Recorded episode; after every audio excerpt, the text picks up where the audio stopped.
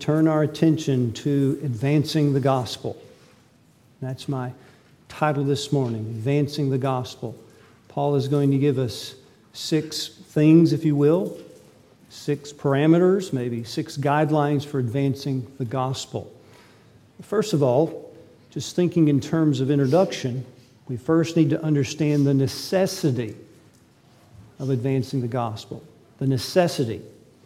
Paul would say in verse 3 with all praying also for us that God would open unto us a door of utterance, a door for the message.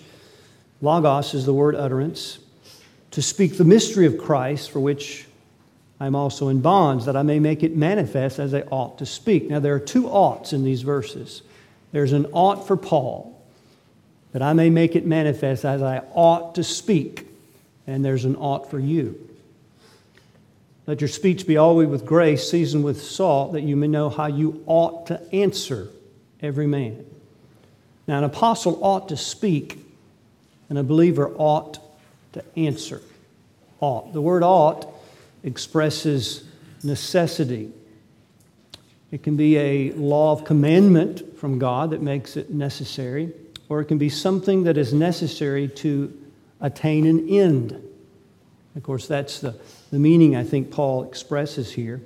He ought to speak it clearly and manifest it clearly, the mystery of Christ, because God is using what Paul speaks to convert sinners, to bring them to faith in Christ.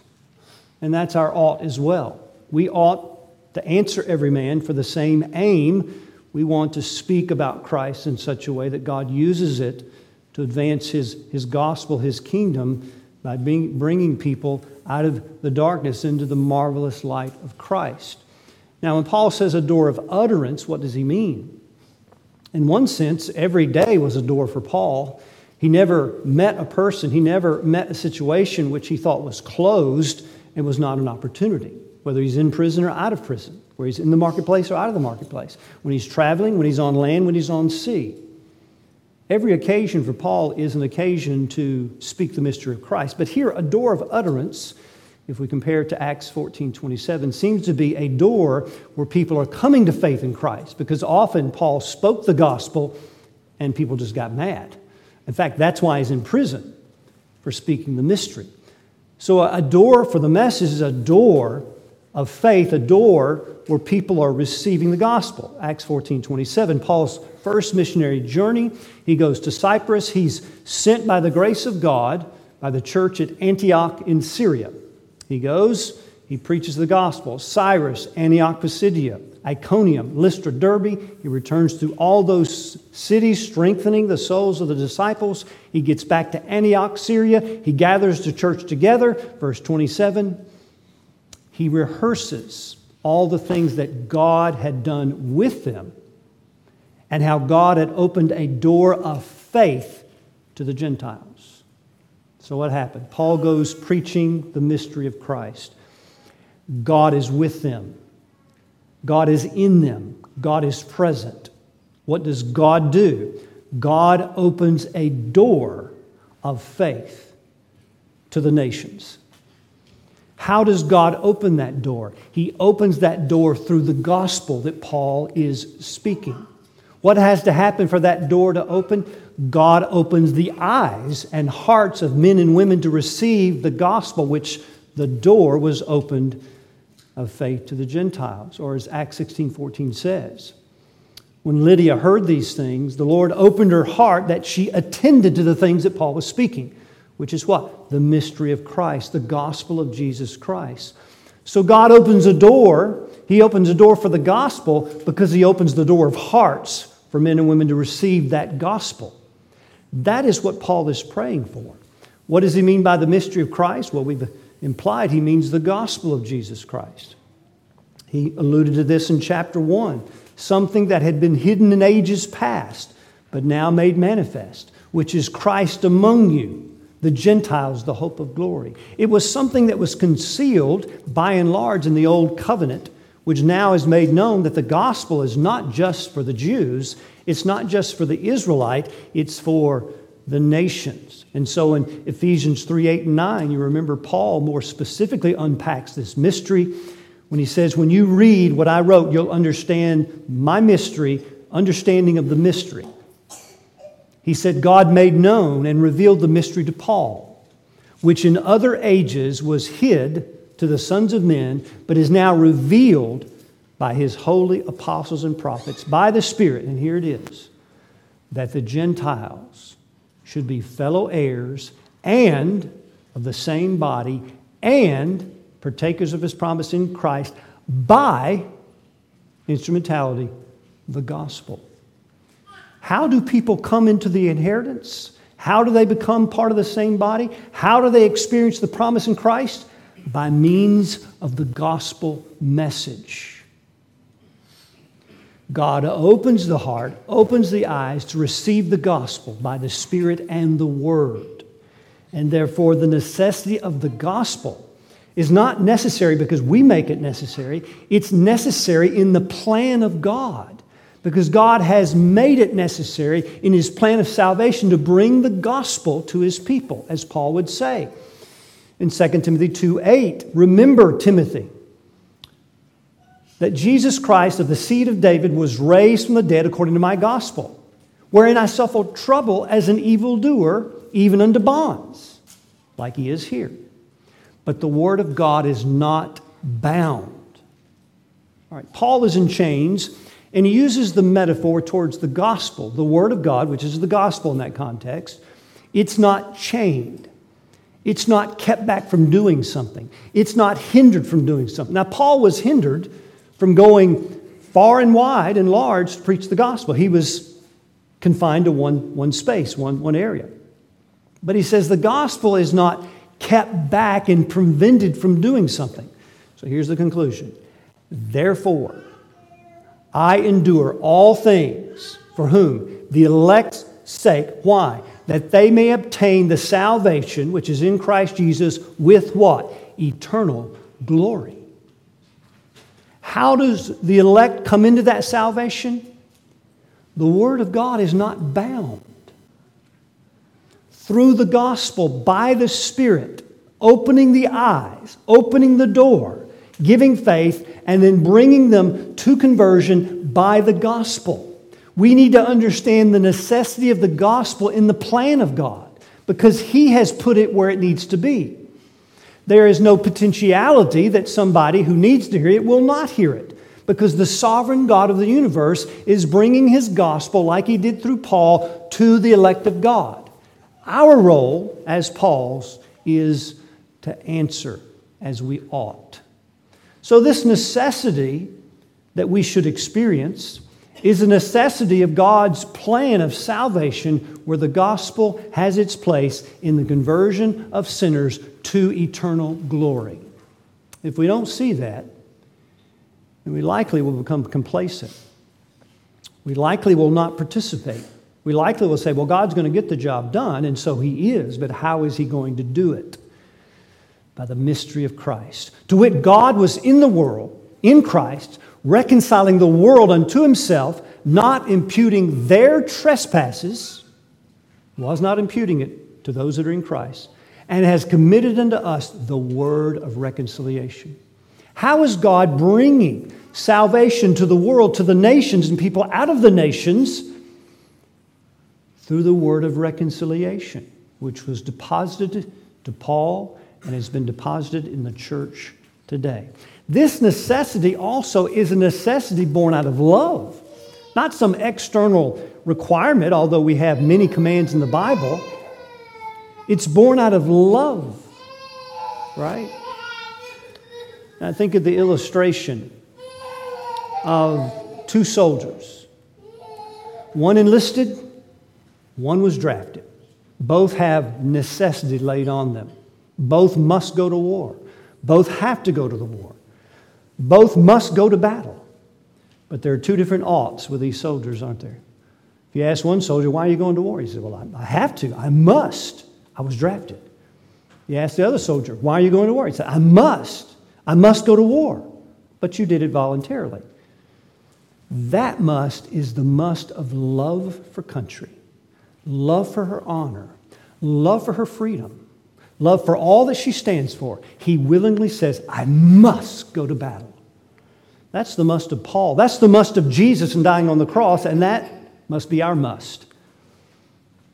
We ought, out of the necessity of love for God, we want God's gospel to cover the earth. We want the impact of the gospel to be felt in our country again. We want the impact of the gospel to be known among the nations. We want people to experience the love and grace that we have experienced in Christ. And what is God's plan for bringing that gospel or bringing that message?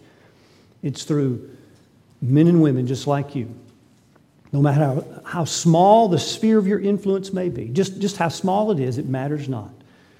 This will transform how we live and how we view life under the sway of the Redeemer in Colossians 1, who's created everything, and by him everything consists. And he's made peace through the blood of his cross. All right, that's the introduction. Let's look at six things.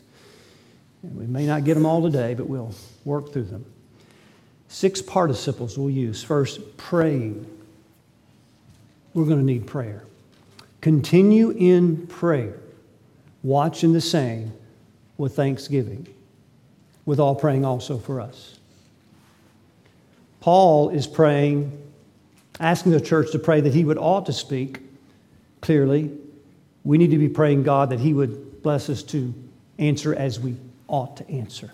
Right? We need boldness, we need courage, we need strength, we need wisdom, we need to know how to answer each particular person because every person is not the same. And so we're going to need a lot of prayer. The word prayer means, pers- or uh, continue rather, is a word that means persistent. Stick to it, adhere to it, devoted to it. Are you devoted to prayer? If you want a word picture, Mark 3 9, Jesus has multitudes around him. It's as if he's about to be thronged by the crowd. He instructs the disciples to uh, have a small ship at the shore of the water to wait on him lest he be thronged. The word wait is the same word for continue. The ship is dedicated, consecrated, devoted to one task the Savior's escape if he needs it, lest he be thronged.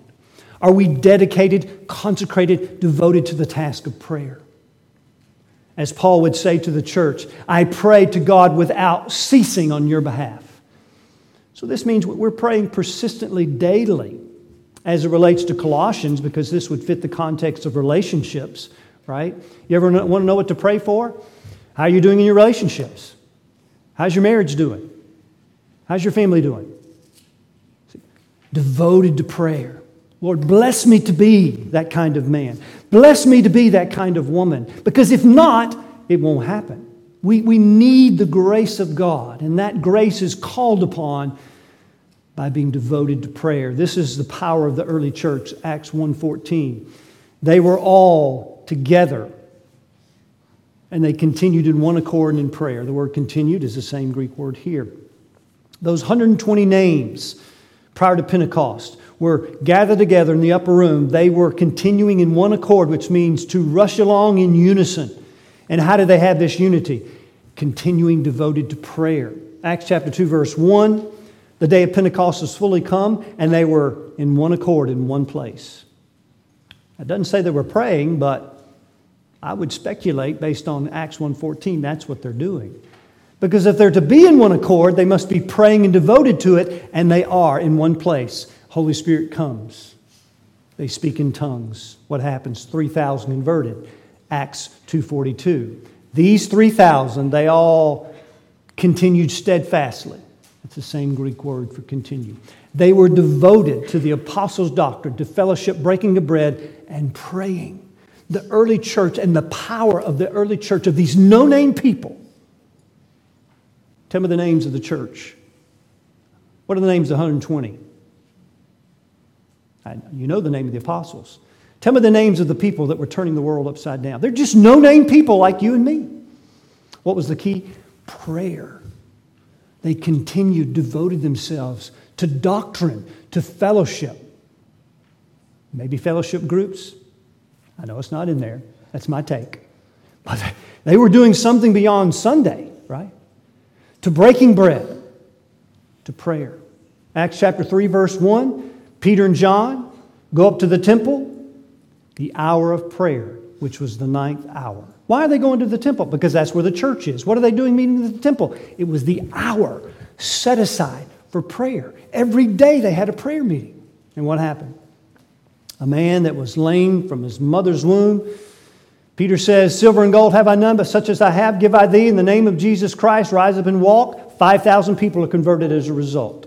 Then the scribes and elders get really hot in Acts chapter 4, and they threaten the apostles if you preach again, you're going to get it. They go back to the church, tell them all that had happened, and then they lift up their voices in one accord and do what? Pray. Pray. And great grace was upon all of them, especially the apostles, and many believed. What was the key? What was the was just prayer. Prayer. Acts chapter 6, the widows of the Grecians and the Hebrews were murmuring the apostles decided it is not reason, it is not meet for us to wait on tables. We will give ourselves, we will devote ourselves to prayer and the ministry of the word. And the elders today must devote themselves to that as much time as they possibly can to prayer and the ministry of the word. So the apostles are praying and ministering the word. The people are praying. What's happening? The gospel is advancing through prayer. Through prayer. So, the first very important thing we need to remember is prayer. Pray and watch in the same. Be on guard, be alert. Now, to watch means to guard against temptation. Of course, that would be beyond prayer, right? But Paul says, being watchful in it. The word expresses to be alert, to give attention to detail. Okay? Do you give attention to detail in prayer? Are you alert in prayer? Matthew 26, Jesus uses the word with the apostles, Peter, James, and John, who went with him in the Garden of Gethsemane. He said, Watch with me, but they fell asleep. And Jesus said, Watch and pray that you enter not into temptation. The spirit truly is willing, but the flesh is weak. I can identify with that, can't you? My flesh is often weak. Now, their physical sleep was pointing to something spiritually. We can be sleepy in prayer, right? Physically, right? If you're falling asleep every time you pray, then probably not getting those prayers up to God, so maybe you need to pick a time when you're not so sleepy. I've had to do that. But not giving attention to detail in prayer. For example, you remember the first time maybe as a child you prayed, or maybe when you heard your child pray the first time. It usually went something like this Dear God, Bless all people all over the place on all the earth. Now, that was fine, but that's not much attention to detail, right? As adults, we want to get more specific. We want to know the who, the what, and the where of prayer. We pray for people by name. Do you know any unbelievers that you need to be praying for? Do you have detailed things to go to the throne of God to pray about and for? Are there problems in relationships in your life? Are you pouring out? Are you devoting yourself to prayer because God is saying that's the, the way we tap into His grace? Now we're going to see there's more to be done than prayer, but it starts with prayer. With thanksgiving, thanksgiving guards us against the, the disposition of complaining and murmuring and being discontent because God is always at work. God is always coming to our aid, and He's coming to meet our needs in Christ, spiritually and also physically, through prayer. So we see the power of prayer. What about the priority of prayer? Now, note again what Paul says Pray for me I'm in prison. Now, what would your priority be if you were in prison? You know a good lawyer? Could you pray that i get a good lawyer? Could you pray that God would influence these uh, people to, to let me out of jail because I'm here unjustly? Paul was not there because he had done something wrong. I mean, I could think of a hundred things I'd probably pray before. A door of utterance to speak the mystery now, beloved, this speaks to our culture and probably where we are as a church. Do you often put your own physical needs above the supremacy and the glory of Jesus Christ? It's an easy thing to do, but it's not something we should do according to Jesus in Matthew 6 9. When you pray, you pray like this Father, who art in heaven, hallowed be thy name. God's name, hallowed, is holy. It's set apart. It's supreme. It's to be respected, revered, admired, honored, feared. When God's name is hallowed, what happens next? His kingdom coming. It came in Christ. The kingdom has been established, but it needs to keep advancing. So when God's kingdom is advancing and people are coming into the kingdom, what's happening? God's name is being hallowed and then thy will be done on earth as it is in heaven. Second petition give us this day our daily bread. Now, if you don't get bread, you're in bad health. But your health and your safety are not supreme. What is? The name of God and his doctrine are supreme. It's over my food. It's over my physical needs. It's over my healing. It's over everything. And Paul not only writes it, he shows it by example. All the things he might have prayed for are secondary. Now, I don't suggest that he didn't pray for those things. I'm just assuming he probably did because I think he wants to be out of prison because he can reach more people. But everything he prays for, the priority of prayer, the precedence, is not his own well being. It's not get me out of these circumstances. It's not change my conditions. Those are okay prayers as long as they're second and not first. Seek ye first the kingdom of God and his righteousness. Then you get what you need food, drink, and all those things that when we lack produce anxiety. Matthew chapter 6. The supremacy of God's kingdom and the advancement of his righteousness is priority, and everything else, everything is secondary. And Paul shows that here in his own writing. How is it with us? What is the priority of our prayer life? What's the priority in our church prayers? Now, we, we often take to the throne of God many requests for healing, and we should continue and will continue to do so. This is not a call for one or the other, it's a call for sequence, priority, and what should be first. But is it first in our hearts and mind the priority of prayer, taking precedence? Is, is God's kingdom, His glory, His name being advanced? When it is, it puts our needs in their proper place under the supremacy of God. We look back at Acts chapter 4, verse 29, the early church, when they were threatened. They lifted up their, their voice with one accord to God. They recognized the creator of the universe. They recognized his sovereignty from Psalm 2. Then they said, Now, Lord, you hear their threatening. Would you grant safety and help so we could flee from Jerusalem? No. Grant unto thy servants that with all boldness they would speak the word. Now, I do not mean to say that they Somebody didn't pray after that, keep us safe and, and help us, and all the things we pray for. It was not priority in the early church. It should not be priority in our church. The priority is God's name in everything. And we need to verbalize that. God doesn't like to be assumed. Well, you know that, you know, well, you know that's just part of it. No. It needs to be said, right? Like the foundation of this building. Now, you know there's a foundation here because you walk on it, but nobody ever talks about the foundation. I never think about the foundation until right now because it's an illustration. never think about this foundation. God does not like to be taken for granted. He wants to be talked about. He wants to be first place, not because he's trying to be, because he is.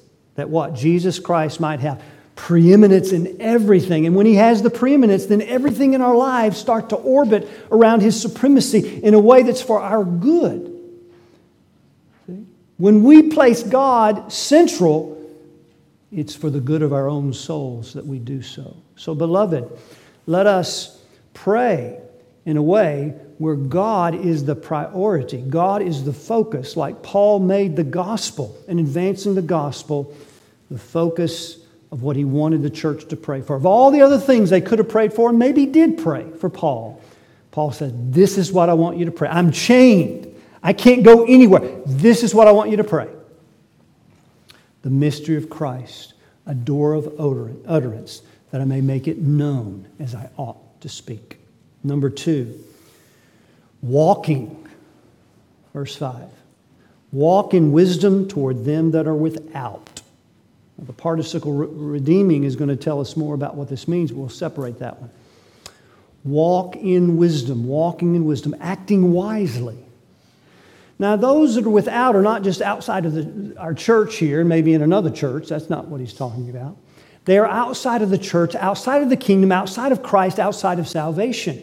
Now, why would you want to walk wisely? Because you want those that are outside to come inside.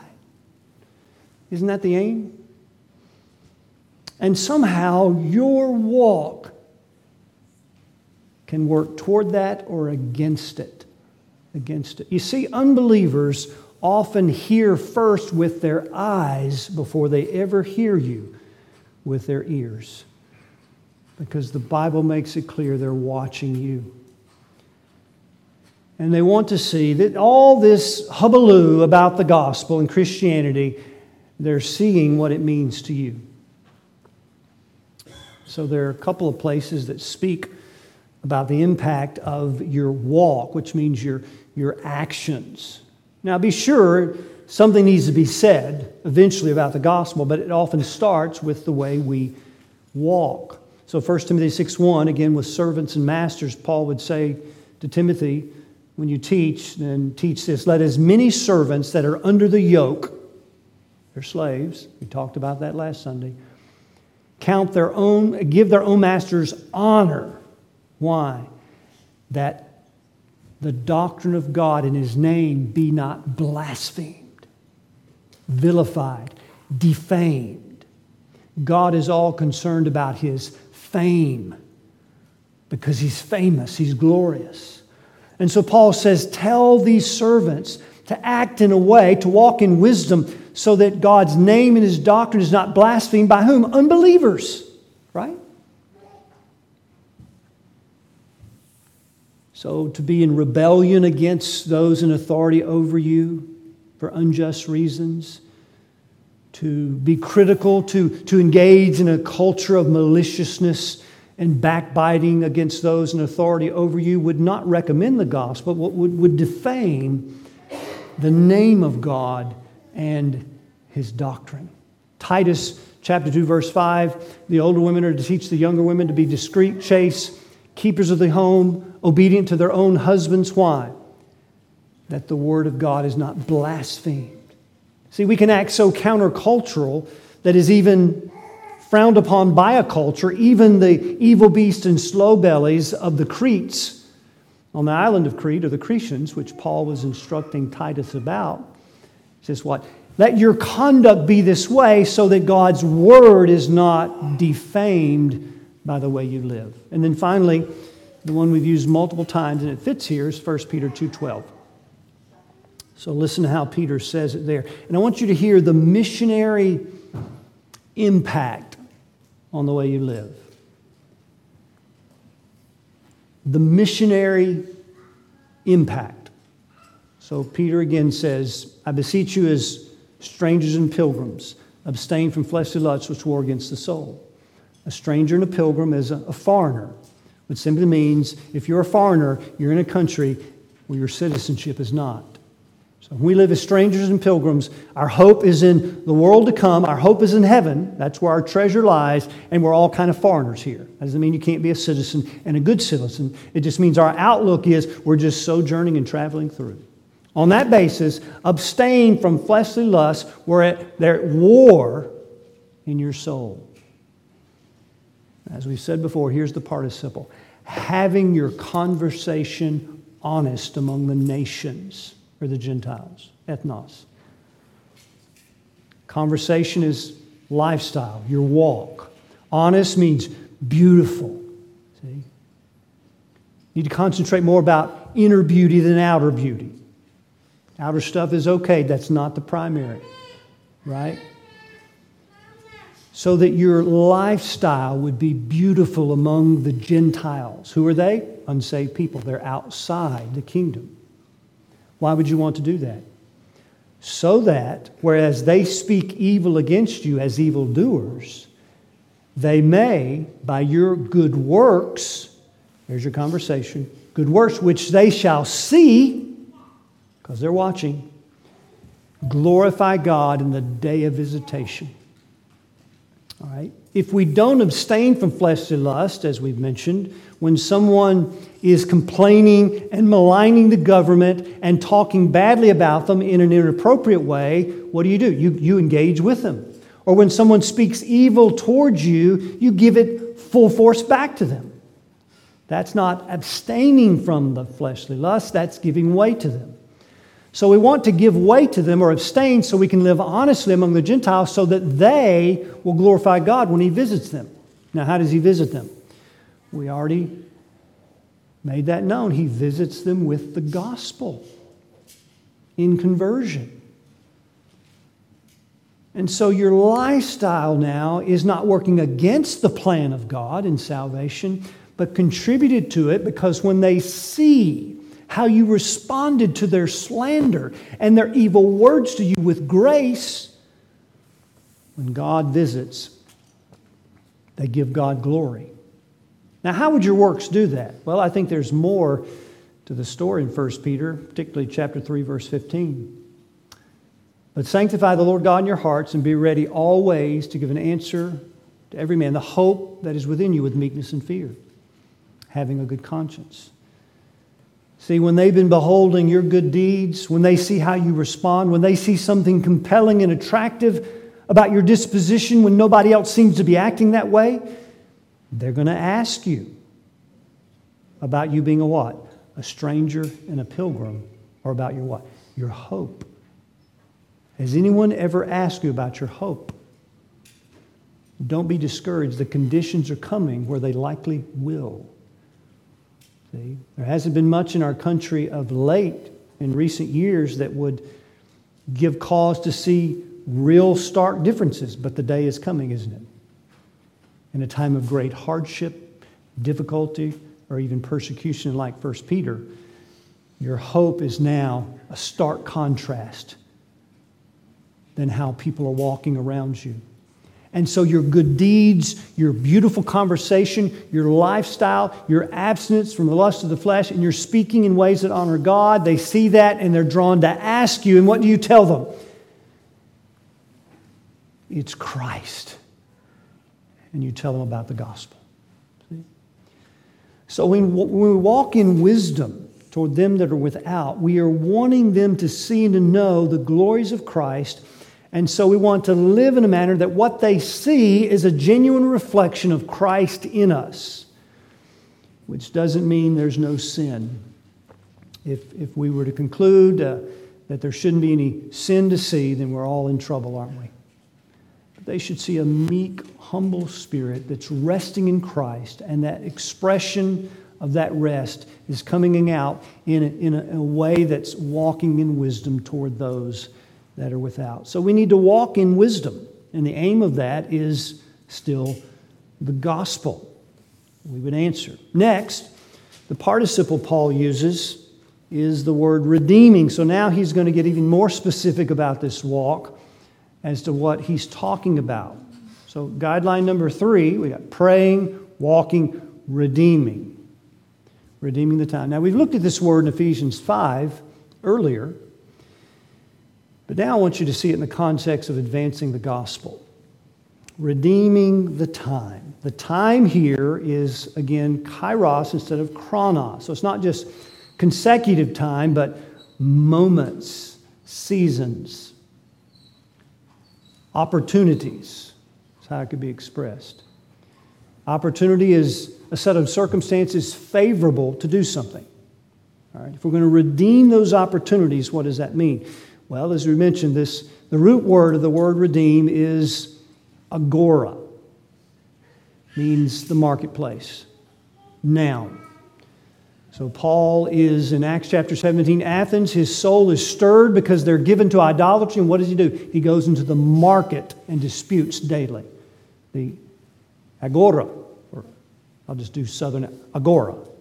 That's it. The marketplace. It's just the Greek marketplace. It's like maybe like a flea market. You just people buying and selling. He goes there. That's where the people are, and he starts disputing. He starts witnessing the gospel. The verb form of this root word is you add a suffix to it. So it would be agorazo, which now means to buy. You know, you sisters don't just go to the mall, you're going to buy something. So this word is used in Matthew 13 44, where Jesus says, Again, the kingdom of heaven is likened to a treasure hid in a field, the which when, when a man finds, he hides it and goes back and sells all that he has that he may agorazo the field buy it. Okay, so you got the market, you got the buying, and now you got this verb, which is the root word agora, add the suffix, and now add a prefix, which is ex, which you know means out. Like the exit sign, we get our English word from this Greek word means that's where you exit the building. All right? Illustration Black Friday. Some of you probably stay away from that day like it's the plague, some of you dive right in. Now, the point I want to make with redeeming is urgency. We need to cultivate a sense of urgency. By urgent, what I mean is repeated and determined attempts at doing something. And you can hear it in redeeming the opportunity, like a Black Friday sale, right? So you go to the market, the store, you're going to buy, but it's a one day sale. I mean, the opportunity is one day. Now they extended, I know, Cyber Monday and all that. They want more money, but typically it's a one time a year. You get some massive deals, and there's a sense of urgency. Yes, I must confess, one year, years ago, I needed a laptop, and I waited until midnight in a line with my brother in law and bought the laptop at least an hour. I mean, it was urgent. I needed it. This was 50% off, reduced sale. Never do it again. Great sale. I felt the urgency that I waited in line for several hours. So we, we see this urgency in this word, redeeming the opportunity. Now, what is Paul saying? See, when you go into the marketplace and you buy, you don't leave the merchandise in the store. You take it with you. That's what ex means. You leave, but you've got you, you seize the opportunity. You've got the laptop. It's under my arm. I'm going home. Now, Paul could be saying, don't leave Black Friday without a conversion, right? I mean, I don't think he's saying that. That'd be kind of awkward. Wouldn't it? Get on the intercom of the store and say, Attention, ladies and gentlemen, my name is Mike Stewart. I'm not leaving here without a conversion, so be expected to me to talk to you. What is he saying? Don't leave behind in the marketplace of the moments of your life an opportunity to bear witness to Jesus Christ. There's a sense of urgency here. So that's going to require repeated and determined attempts at doing so. Right? See, it may not happen at one time. So how would that work out? See, that, that, that mother you see every time at your son's practice. You know, you sit in the stands of his baseball, maybe in the gym of his basketball or soccer. That unbelieving mother you keep seeing. There's a moment. See? It may not be the first meeting, may not be the second meeting, but you want to redeem time. You don't want to leave that opportunity to bear witness to Christ. Right? Or at work. You know there are unbelievers at work, at least one. Some of you may be in an all Christian company. But if there's one, there's an opportunity. So you don't want to leave, you don't want to go to another job yet. You don't want to leave behind the opportunity to bear witness to Christ. So that is going to require some urgency. It's going to require some effort because that may not happen on the first meeting. or you may be on the college campus, or you may go to the same store over and over again. See?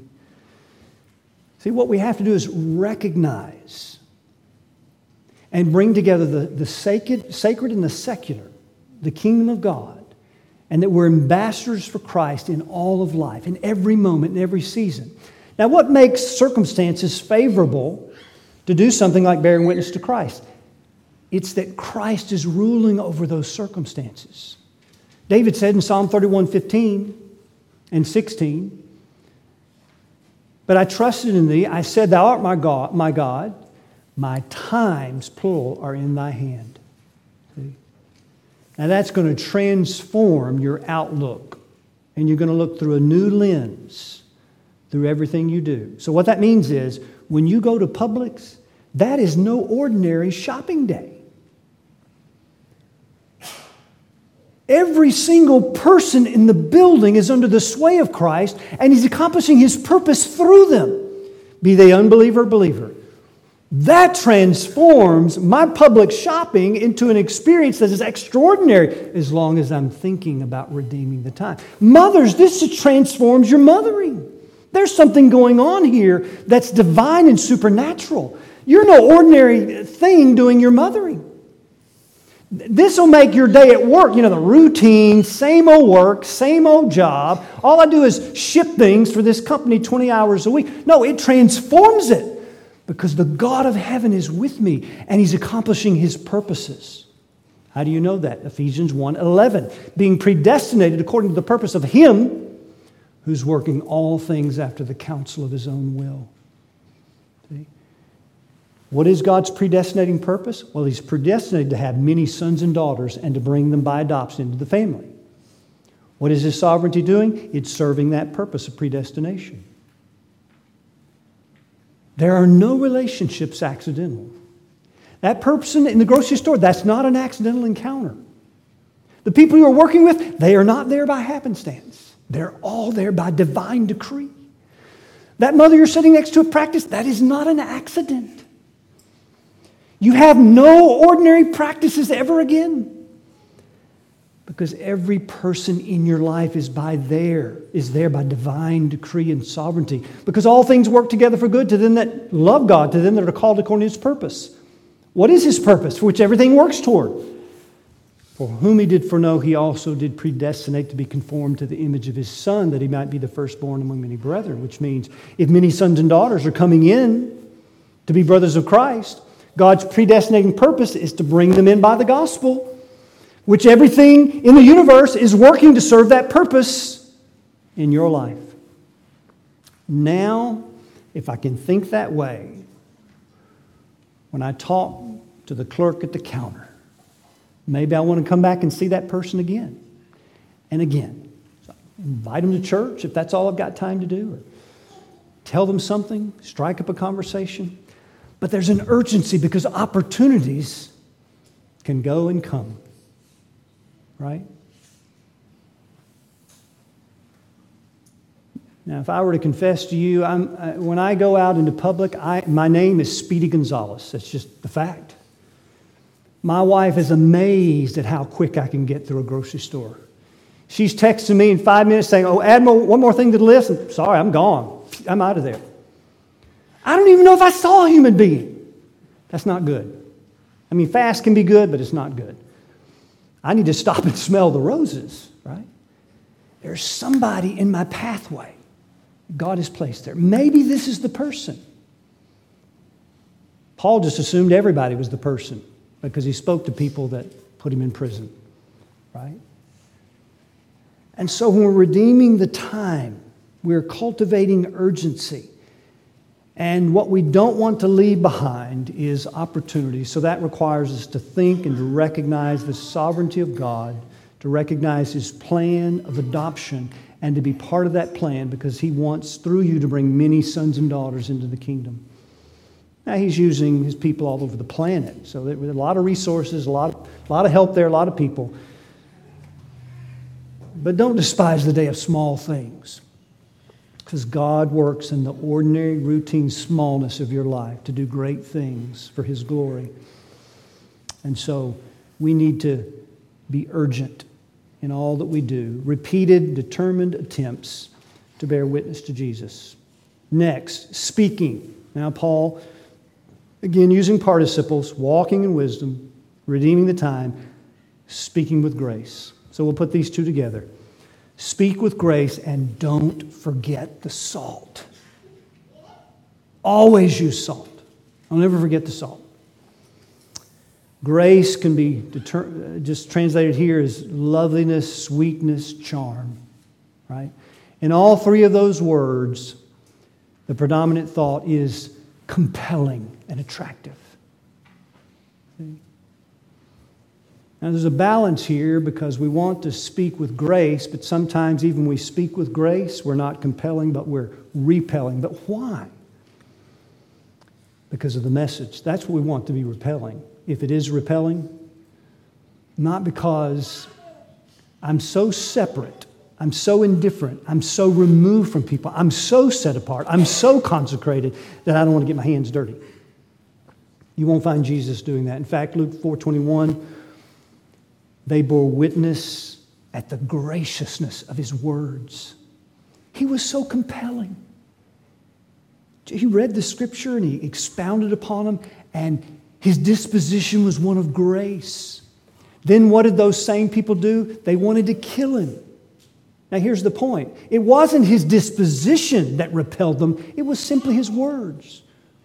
He was gracious, he was friendly. We need to be gracious. The one way you remember this, Paul would say in Titus 3:2, he would say, Titus, be gentle and meek to all men, even the authorities on the island of Crete. Submit to them, teach the people to submit to them. I know they're corrupt, I know they're corrupt politicians. Submit to them, be gentle, have a gracious disposition, in other words. How are you going to do that? Isn't that hard? You ever just get frustrated? Titus, remember what you were. If you can remember that we ourselves were sometimes foolish, disobedient, and deceived, serving all kinds of idols, living in malice and envy, hateful and hating one another. And then what happened? The kindness and love of God our Savior appeared. How did it appear? The gospel. If you can but remember to be gracious to a transgender because at the root of your soul, at the core of your being, there's no difference. So you can get all self righteous and act like you would never do something like that, but what have you done? At the root of your nature, it was the same lust and desire that chose out your idols as they are choosing theirs. You're no different. If you can remember that, you can be gracious to a transgender person and know that if they're repelled, it's not because of your disposition, it's what you say, right? Jesus was accused of being a gluttonous man and a wine bibber, a friend of sinners. Why did they accuse him of that? Now, they thought he was just like them, that he was a sinner, but he wasn't, but he certainly was friendly to sinners. Aren't you glad he got that accusation? He's the friend of sinners right? Luke 5:30. They asked Jesus, "Why do you eat with sinners?" Jesus said, "They that are whole need a, not a physician, but they that are sick." That's like going to a doctor. What on earth are you doing being around sick people? What are you crazy? They need a doctor. Luke 15, 2, the scribes and Pharisees murmured because he received sinners and ate with them. You know what the word receive means? Companion. He was a friend to them without compromising his message because he told them the truth, but his disposition was gracious. So much so that in Luke 15 1, the publicans and sinners drew into Jesus to hear him. Now, his message was compelling, but he was compelling. Could you imagine if he was like a Pharisee? washing his hands all day long, keeping himself separate. Nobody can get near me, nobody can touch me. No, he befriended the worst of the worst. Now, here's a balance. When we're gracious and friendly, we don't forget to bring the word, right? Sometimes we can be so friendly. Sometimes I have that struggle. Yeah, I was a friend. I didn't say a word that I needed to say, right? So, friendly, gracious, and speaking the truth. So, if they're repelled, it will be a repelling of the gospel, not a repelling of my disposition because I was mean spirited, unkind. So be gracious to unbelievers. All right, use salt. What does salt mean? Salt here is referring to seasoning. Uh, one man I read said, You ought to be salty and humorous and forget it. the only time I'm funny is when I'm not trying to be funny. I, I, would, I would, it would not work for me. I don't think that's what he's saying. I think we engage in conversation. We don't act like you strange people. You know, there are limits on that. Whatever the Word of God says about our speech has to guide that, right? Remember Luke 14 when Jesus said, Likewise, whoever he be that forsaketh not all that he hath cannot be my disciple. Salt is good, but if the salt is lost its savor, wherewith shall it be seasoned? It is good for nothing. It's not. It's not fit for the land or the dunghill. Men cast it out. He that hath ears to hear, let him hear. Now, what's he saying? He's using salt as a metaphor for the disciple because he uses it in the context. So, how are we salt as it relates to discipleship? When we forsake all that we have, we are disciples, then we're salt. What does it mean to forsake? The word means a formal declaration of one's abandonment of everything. Yet you may still have everything that you abandon, right? The Bible doesn't call us to abandon everything we possess, but there's a way in which the Bible calls us to abandon everything we possess. As a declaration that we're followers of Jesus. That's what it means to be salt. Now, use illustration. You know, sisters, when you cook, you could cook all the same foods. Men, you could grill all the same foods and use no seasoning. And in fact, the nutritional value would probably do what? Go up, wouldn't it? Leave that salt out, leave those seasonings out. Where would my enjoyment go? Down. Get that hunk of breast meat off the grill, nothing on it, put it in your mouth. Blah. Add some salt or your favorite seasoning. Now you enjoy it. See, when you make a formal declaration of abandoning all things as the ultimate source of your joy, you are now salt. You are salt. If the salt has lost its joy, its peace, its contentment, you're apostatizing. And that's what Jesus is addressing in Luke 14 because everybody was following Jesus. So he speaks these words because the tower builder and the king don't finish the battle and don't finish the building unless they're salt. And ultimately, their peace and their contentment and their joy are in Jesus Christ. Now, how does it come out in your speech?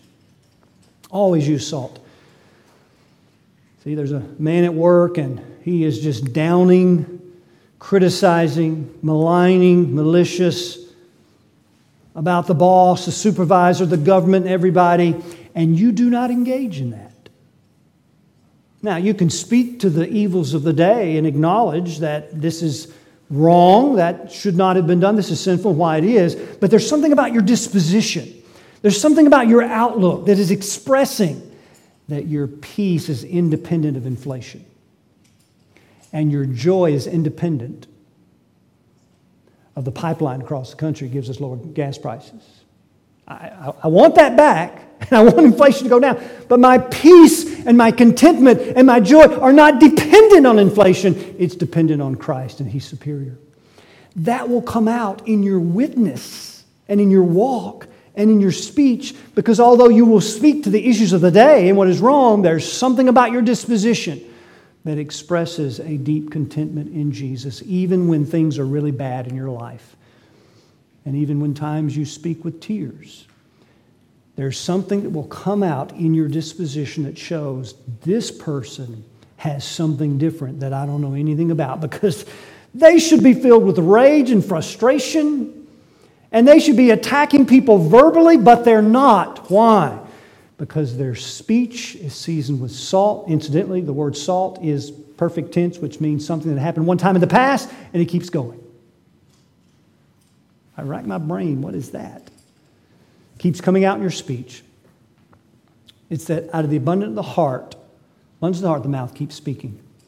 And what's in the heart? The joy, the peace, and the love of Jesus Christ is in the heart. And when that's in the heart, it can leave the heart at times. When it's in the heart, the salty speech begins to flow. And there's a different disposition because it's in your heart that's expressed that they take note of. And then people will then do what? Next point. I'm going to fly through these two. This is not enough for another sermon, so we're going to get through these. What's next? Knowing how you ought to answer every man. Knowing. The word answer is not apologia like 1 Peter 3 15 and 16. It is a, a response that's always preceded by someone else asking a question. So it's a dialogue going on. That you know how to answer every man. Every man just means every man individual because every answer is not designed for every man. To know means to see, to understand, to pay attention on how to answer. So, three implications here. One, you got to know your audience, right? That doesn't take a lot of research. You can just talk to a person, say they've never been to church in their life, or they have a religious background, or they're a Muslim, or they're a Hindu, but you befriend someone enough to care about, I know something about this person. So now, now I know where they're coming from. Secondly, you're answering based on what they're asking. Now, what this means is we need to stop answering questions that nobody's asking. You ever done that? Oh, I can't count the many times. I, you know, I just, it's like I go through my script. You know, I say, oh, okay, here, here, here's this, here's this, or and start getting into theological fine point. They didn't ask that question. I have a big problem with that. Say, Wait, they didn't ask me that question. Put your hand over your mouth. What is troubling to unbeliever about Christianity? Would you be able to probe that? Can you ask the transgender? Or can you answer when they tell you what troubles them? See, the pat answer is it's wrong, it's sin. You're correct. That won't get very far with it. They know you're going to say that. It's evil, it's wrong, it's sin. They know you think that way. You take time to be able to answer and hear what they say. What troubles them?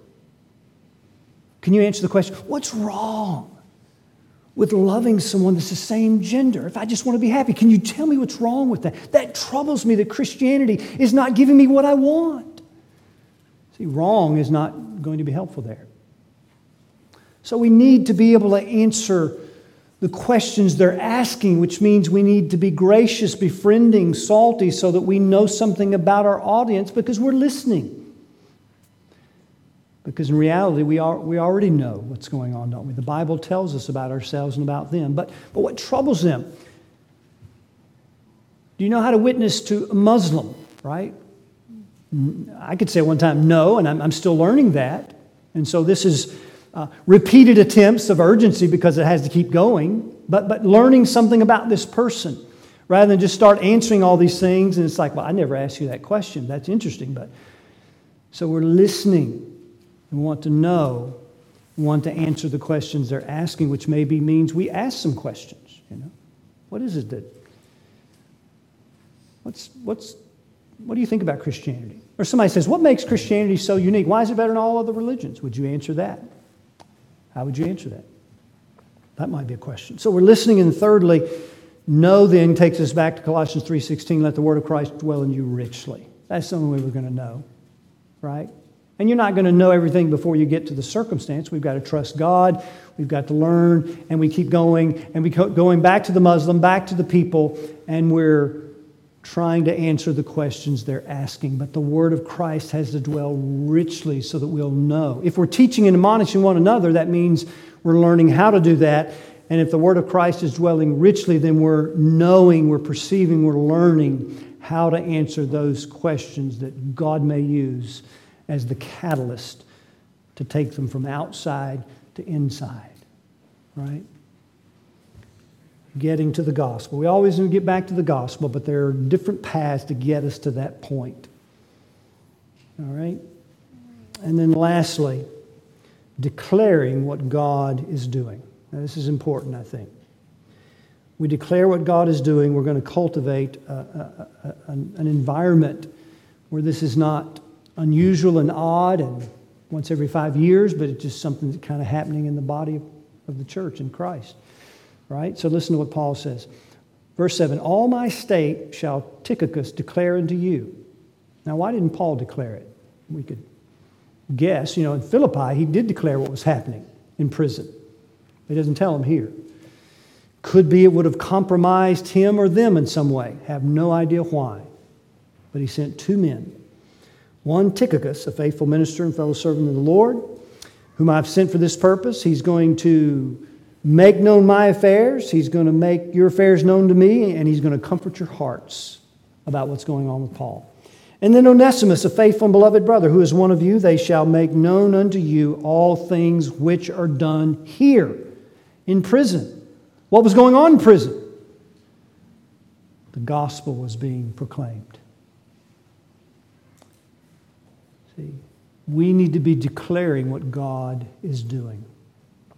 All right, so the mother that uh, has befriended the unbelieving mother at the practice, she makes a prayer request one Sunday, one Sunday afternoon, one Bible study, or in the fellowship group and says, God has given me an opportunity. I want to redeem it, but I'm, I'm nervous. I, I haven't done this many times. I'm, I'm downright kind of scared. So I ask that you pray for me.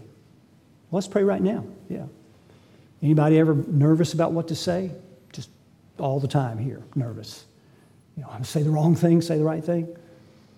So pray. Brother stands up and says, There's this coworker I've been witnessing to, and he seems open to the gospel. He's thinking about it. He says he's thinking about it. So could you all pray that God would open his eyes and that God would give me the words to say as I try to redeem the time? So, what's happening? We're declaring what God is doing here. See? We're making it known. And what that does, it is encourages boldness. It encourages us to be looking for opportunities. And it causes us to rejoice in God, who's at work in our lives to speak the mystery of Christ or the gospel. So let us declare to one another. Let us make it known in the assembly, in the church of God. Let us make it an occasion of prayer, that we let others know how we need prayer and what's going on. And when God turns people, make it known so we could rejoice in God our Savior as we seek, as we ought, to advance the gospel of Jesus Christ. Let's pray.